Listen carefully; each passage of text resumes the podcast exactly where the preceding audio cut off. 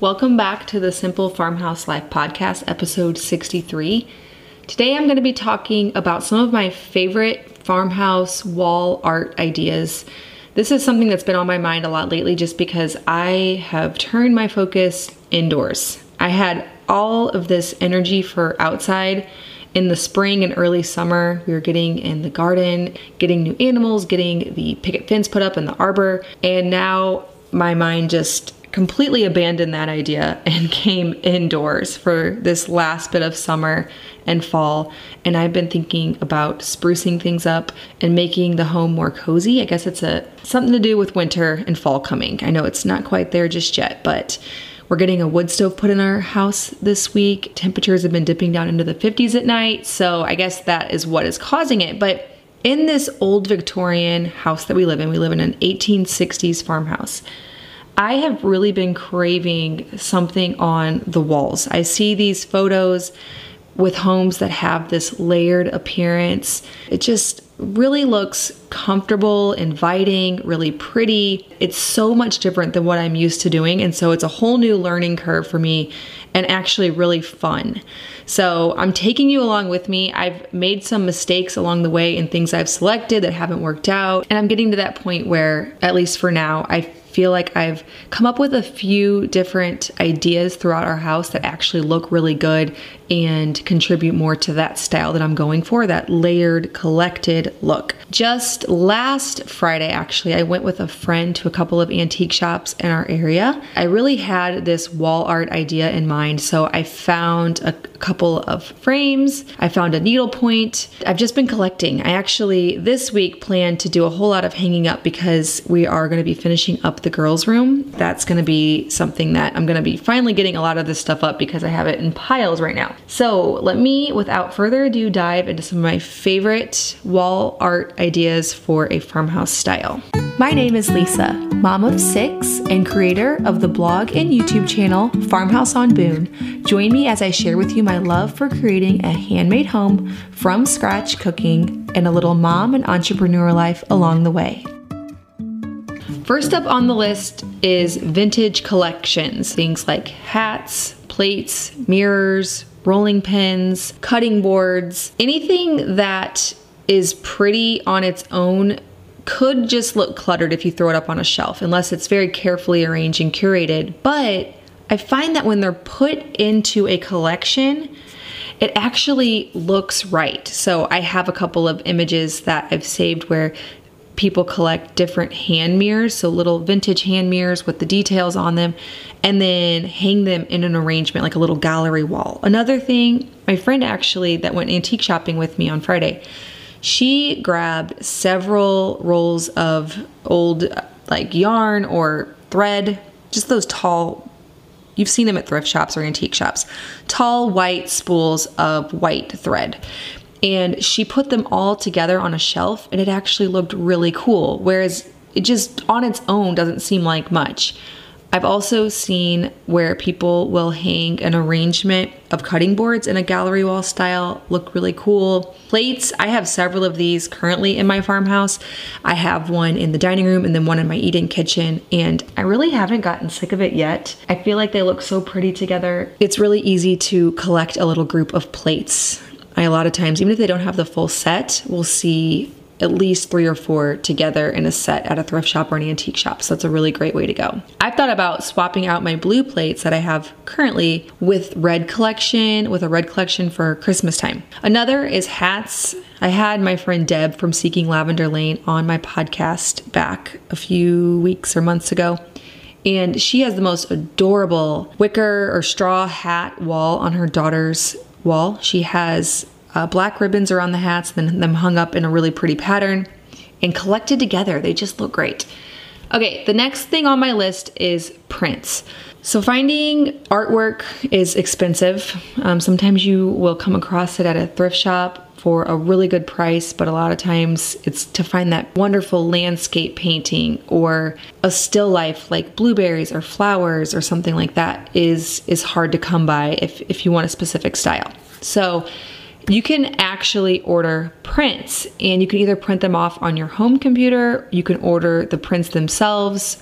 you can order just the PDF and you could have them printed at a professional printing website. So I like to use a website called mpix.com. I actually just ordered some photos of my girls from there. I paid a little bit extra to have the matte finish so that it has not a glossy photo finish, but more of that matte finish you might expect from a painting. Some of my favorite websites for that are Society6.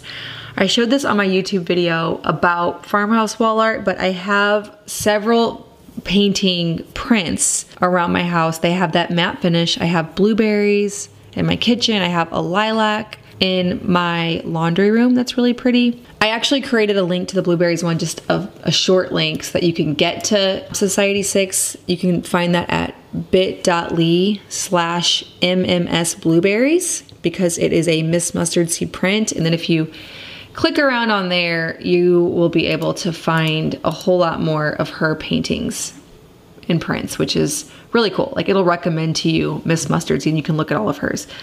Hers really fit my style, but if you have a different style from me, you can just scroll around on Society 6. They have so many, so many paintings to choose from. That link there is an affiliate link. Now, another great place, and Deb talked about this when she was on my podcast, but Deb at seekinglavenderlane.com has a vintage prints collection on her website. They're just so pretty. And I love how she styles them and arranges them. So if you need some inspiration on how to do that, she has it on there. And I also, if you go to her website, a pop up comes up where she offers you one free print for joining her email list. So I've done that. And I currently own the European Lady on here. And I'd like to also do the European Florals. So many great options. And you can get some vintage frames that you collect at antique shops and thrift shops to put them in so that they actually do look like vintage art. Another good option is my friend Andrea from Pine and Prospect Home. If you go to Pine and prospecthome.com and click on shop my artwork at the top. She has these downloadable prints. They're all between nine and eleven dollars a piece, which is great. That she painted them all herself, and then you're buying the prints, which is just so pretty. She actually sent me one of me and Luke's favorite date night spot, the winery that we go to. She, whenever I shared a story, she screenshotted it and painted it. I think this vineyard setting downloadable print is actually of that. So it's it's so pretty and such a great price.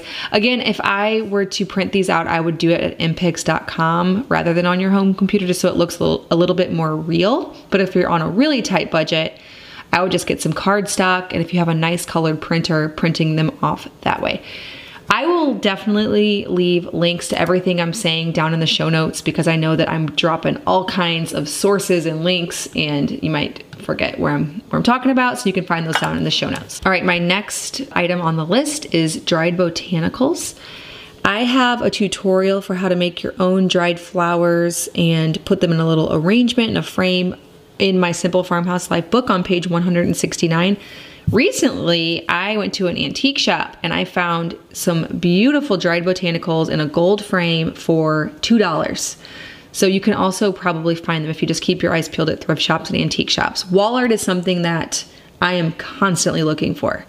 Another is vintage artwork. I keep my eye out for that as well. I have two oil paintings by our bed above the nightstands. Those are probably my favorite things I've found so far. When I'm buying things like that, I like to get up close to the piece and look at the texture and make sure that it's actually an oil painting and not a print. I mean, prints are fine too, but before you pay very much for it, make sure that it's actually a painting. I do love my prints, but I will say that whenever I find an actual oil painting, there is something about that texture. You can just tell that it's real and I like it even more. Another thing that I have is my friend Sarah from BriartonFarm.com painted a watercolor of our farmhouse, which I love. She gave me this watercolor painting and it was beautiful, but I, I looked at it and thought, how am I ever gonna find the perfect frame for this? Because it was not in a frame, and so I just needed to find the perfect size. Uh, seriously, a week later, I was in a thrift shop shop and I spotted a frame and I actually spotted two different frames and I asked my daughter Ruthie, which one do you think would work? And I was like, I kind of think it's this one. She's like, no, I kind of think it would be this one because we both had looked at the artwork. We didn't measure it, which we should have done. She was totally right. I grabbed the one that she suggested I spray painted the frame because it wasn't a color I liked. It is the most perfect frame for this artwork. It's amazing that I found it. I actually shared a picture on my Instagram. So if you go to Instagram and search Farmhouse on it is my photo from August 8th. You can see the beautiful watercolor that Sarah made me and the frame that I ended up finding for it. So that's gonna take a home in my living room, which I'm really excited about. We're gonna be redoing that as soon as we finish up redoing the girls' room. So paintings, whether you commission someone to make it for you or if you find one vintage, always a good thing to add. Another item is drawings. I'm personally not very skilled at drawing, but my daughter is. She is so great at it. She actually follows these tutorials from a YouTuber called Farjana or Farhana, I don't know how you pronounce it, but it's F A R J A N A on YouTube, Farjana Drawing Academy. She's gotten so good that I commissioned her to make me several pencil drawings for above her desk in the girls' room makeover. So if it isn't out by time this episode comes out, the girls' room makeover will be coming out very soon and you can go see how that turned out. But I found some vintage frames from antique shops that I've just been collecting, and she's gonna make some drawings to go in those. Now, that brings me to my next point, which is vintage frames. I'm always looking for them. Now, here's the thing if they don't have glass, I'm likely to still buy it because they can be custom framed at Michael's and I believe Hobby Lobby. Now that does make it more expensive. So if you do find at a antique shop a frame that is $5 that's really beautiful but has no glass and one that's 20 and has glass, I would still recommend going if you're gonna choose with the one that's 20 because you will come out better in the end on that one versus having it custom framed. Now I did just pick up a few weekends ago an awesome, really thick frame and it's like a landscape size that I'm gonna have to have custom framed whenever I find the right photo for it but it was so pretty and it wasn't even cheap. It was $30. It's just a frame. It has no glass, but it's one of those things that whenever I get the perfect landscape photo for it and get it framed, it's to be a statement. It's to go above one of the armoires in our house and I just know that it's going to be perfect. And so those are one of those times where it's like, yeah, this is just a little wooden frame, but it's still worth it for what it's going to end up being in our home. It's going to be it's going to be something that whenever I get it up and whenever I post pictures, everybody's going to ask me where'd you get that frame? I'm not going to have a good source. So, it's one of those. The next thing on my list, which this is new to me, is vintage needle points. I just picked up my first vintage needlepoint from a Facebook marketplace seller. Her grandma made it and it's from the 30s, which is awesome. And it is such a pretty floral rose pattern in a gold frame. It's oval and I just love it. But what's what's interesting is after I picked that up from her, I went to a few antique shops and right away saw two more floral needlepoints. So I know now that they're really common and easy to find, but I just love them. This is something that happens though whenever you start getting into antique shopping and curating things for your home. When you first start finding something it might feel like it's really rare, but then once you have your eye out for it, you'll find out just how rare it is or isn't. This happened to me with vintage mirrors, the gold ones that are really ornate that I'm really loving right now. I picked up the first two of those that I saw and then now I see them everywhere. They're so common, which is fine. I actually I think they're so pretty and I love them, but it does make you understand the value of things once you see it several times you get a gauge for what it would be going for so that's just with with shopping vintage and antique finds for your home, you will get a gauge for what they're worth. The next one is vintage hooks. Old peg racks are really cool. I love those for farmhouse decor because people hang pictures on them, dried herbs, hats, rolling pins, cutting boards. They just have that farmhouse charm when you drape